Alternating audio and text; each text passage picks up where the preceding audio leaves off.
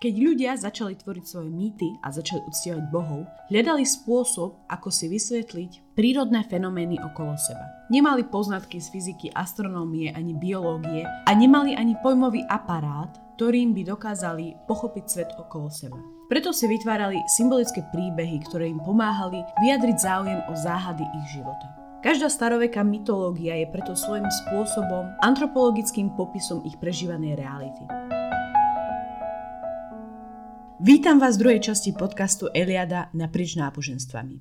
Dnes sa budeme venovať tomu, čo je mýtus a aká je jeho pozícia v našom videní a chápaní sveta. Eliadu vám prináša katedra filozofie a religionistiky Grécko-katolíckej teologickej fakulty Prešovskej univerzity v Prešove. Mýtus je definovaný svojím spôsobom bytia. Ako taký ho môžeme chápať iba vtedy, keď odhaľuje, že sa niečo naplno prejavilo a tento prejav je tvorivý a príkladný, pretože odôvodňuje štruktúru skutočnosti a ľudského chovania. Mýtus vždy hovorí, že sa niečo skutočne stalo, že nejaká udalosť mala hlboký zmysel, či už ide o stvorenie sveta alebo o stvorenie najbezvýznamnejšieho živočišného druhu. Tento akt bytia je súčasne objavovaním reality a odhalenie jej základných štruktúr. Keď kozmogonický mýtus hovorí o tom, ako bol stvorený tento svet, odhaľuje taktiež pôvod celého kozmu a jeho ontologický poriadok. Hovorí, prečo tento svet existuje.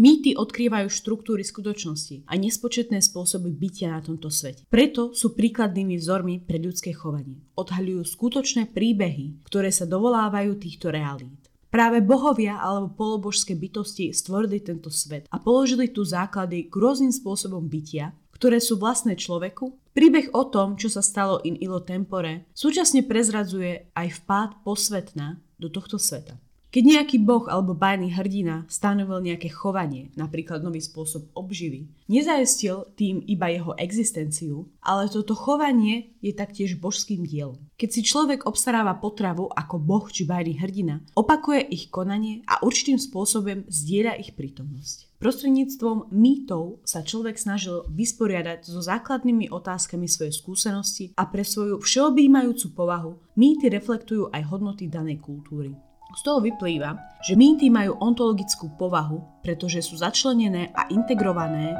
do celkového videnia sveta.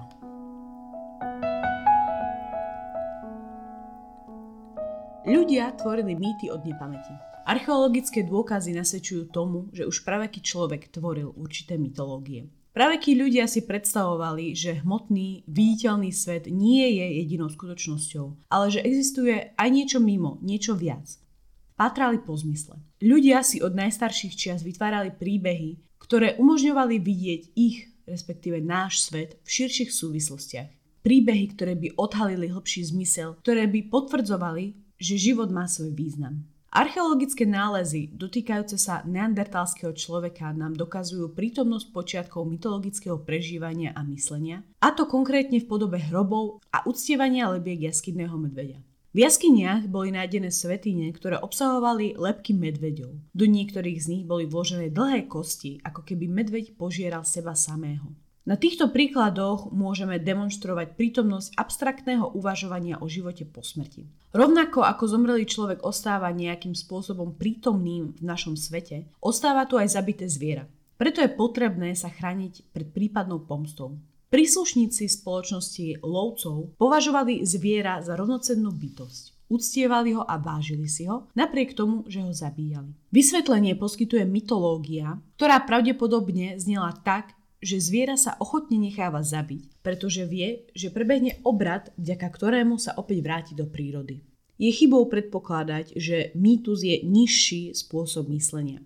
Mytológia nie je radná história a netvrdí, že príbehy, z ktorých pozostáva, sú objektívnou skutočnosťou. Mýtus je fikcia, ktorá povznáša náš tragický svet a pomáha nám pochopiť a vidieť nové možnosti.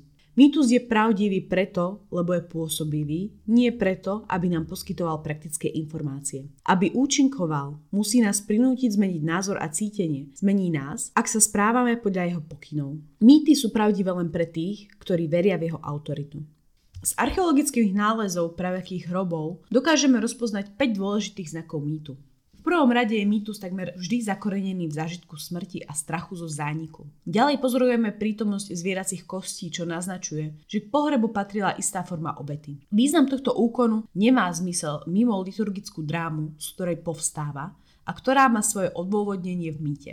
Mýty boli pravdepodobne vytvorené na hranici ľudského života. Mýty o smrti, o hranici ľudskej skúsenosti sú pôsobivé, pretože hovoria o tom, čo nedokážeme pomenovať slovami. Ďalší znak, ktorý môžeme pozorovať je ten, že mýtus nám dáva návod na to, ako sa máme správať. Napríklad tela neandertálcov boli uložené vo fetálnej polohe, čo môže indikovať snahu o znovu zrodenie zomrelého. Mytológia poskytla návod na to, ako v tejto situácii konať. Keď hovoríme o mýtoch spojených so smrťou, hovoríme o existencii reality, ktorá existuje popri našom vlastnom svete a dáva mu význam. Každá mytológia hovorí teda o svete sakrum.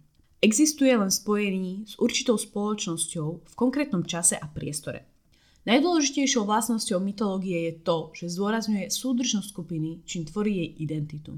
Ďalšími funkciami mýtu sú jeho interpretačná funkcia, čiže poskytuje isté odpovede na otázky zmyslu bytia jedinca spoločnosti. Ďalej je to instrumentálna funkcia, kedy mýtus integruje morálny a výchovný nástroj spoločnosti. Jeho transformačná funkcia spočíva v medzigeneračnom prenose kultúrnych tradícií. Prostredníctvom svojej historickej funkcie môže zachytávať významné udalosti z dejín konkrétnej kultúry a nakoniec je to manipulačná funkcia, kedy sa mýtus prezentuje ako nespochybniteľná entita. Mýtus ako prozaická narácia je v spoločnosti, v ktorej je rozprávaná, chápaná ako pravdivý opis toho, čo sa stalo vo vzdialenej minulosti, Dôležitý je prvok, komu sa tieto príbehy rozprávajú, čím nadobúdajú svoju posvetnú hodnotu. Mýty sú uvádzané ako autorita v otázkach nevedomosti, pochybnosti či neviery, pri otázkach existencie, pri otázkach pôvode sveta, zdôvodnenie zla. Sú rozprávané preto, aby sa v nich verilo, nie aby boli spochybňované. Mytologickými činiteľmi nie sú zvyčajne ľudské bytosti, ale skôr sa tu jedná o nadprirodzené bytosti, ktoré majú ľudské alebo zvieracie atribúty ozrkadľujú a reprezentujú bežné ľudské aktivity, skrz ktoré ľudia formujú a autorizujú svoje empirické a imaginárne svety. Mýtus nie je kanonizovanou verziou posvetného textu. Konkrétny mýtus, zachytený napríklad v textovej podobe, nie je a nikdy nebol jedinou verziou tohto textu. Simultánne v danom čase existovalo niekoľko variácií na podobné témy. Mýty sú dynamické a kontextuálne sa vyvíjajú. Nie sú statickou nemennou jednotkou. Niektoré prežívajú, iné sú potlačené do úzadia, modifikované, sekularizované alebo zabudnuté. Mýtus je typickou formou kolektívneho myslenia a je výrazom určitého spôsobu bytia v tomto svete. Určitá účasť na mýtoch a kolektívnych symboloch prežíva v modernej spoločnosti dodnes, ale zďaleka nezohráva takú úlohu, akú zohrával mýtus v tradičných spoločnostiach. V porovnaní s nimi sa moderná spoločnosť zdá byť ako keby bez mýtov. Objavilo sa aj tvrdenie, že nepokoje a krízy v moderných spoločnostiach môžeme vysvetliť vďaka neprítomnosti ich vlastných mýtov. Jung nazval jednu svoju knihu Človek hľadajúcu svoju dušu a naznačil v nej, že moderná spoločnosť je v kríze zo svojho rozchodu so základmi kresťanstva a hľadá nejaký nový mýtus, ktorý by ako jediný umožnil nájsť nový duchovný zdroj a navrátil jej tvorivé sily. Mýty v modernej spoločnosti neexistujú iba zdanlivo. Nemusíme ísť ďaleko.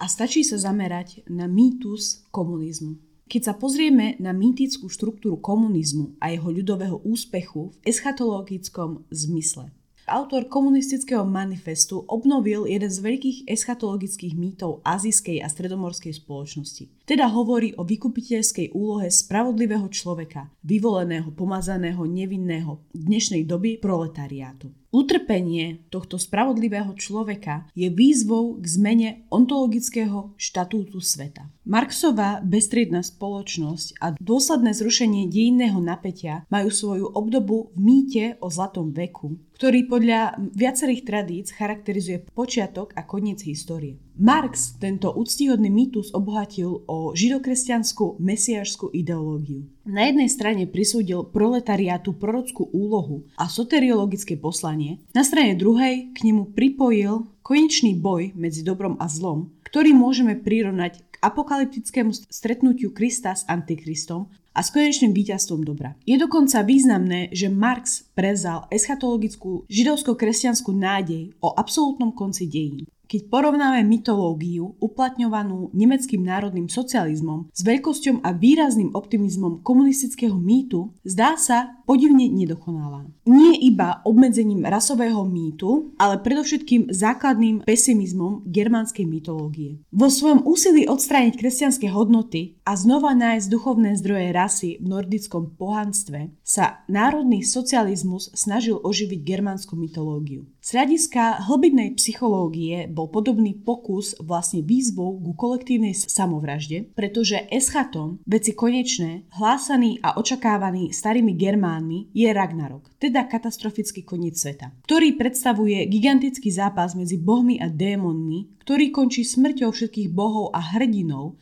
a návratom tohto sveta do chaosu. Po Ragnaroku sa pravdepodobne zrodí obnovený svet. Nič menej, dosadiť na miesto kresťanstva nordickú mytológiu znamenalo nahradiť eschatológiu bohatú na nádej a útechu s eschatonom vyslovene pesimistickým. V politickom slova zmysle toto nahradenie asi znamenalo zrieknutie sa starých židovsko-kresťanských príbehov, aby sme v sebe mohli prebudiť vieru svojich predkov Germánov. Potom by sme sa pripravili na najväčší konečný zápas našich bohov s démonmi, ale v tomto apokalyptickom súboji naši bohovia a hrdinovia a my s nimi stratíme život a nastane Ragnarok, ale svet neskôr znova vznikne. Môžeme iba hádať, ako takáto pesimistická vízia o konci dejín mohla natchnúť predstavivosť nemeckého národa. Napriek tomu to tak bolo a pre psychológov sa jedná stále o nevyjasnenú otázku.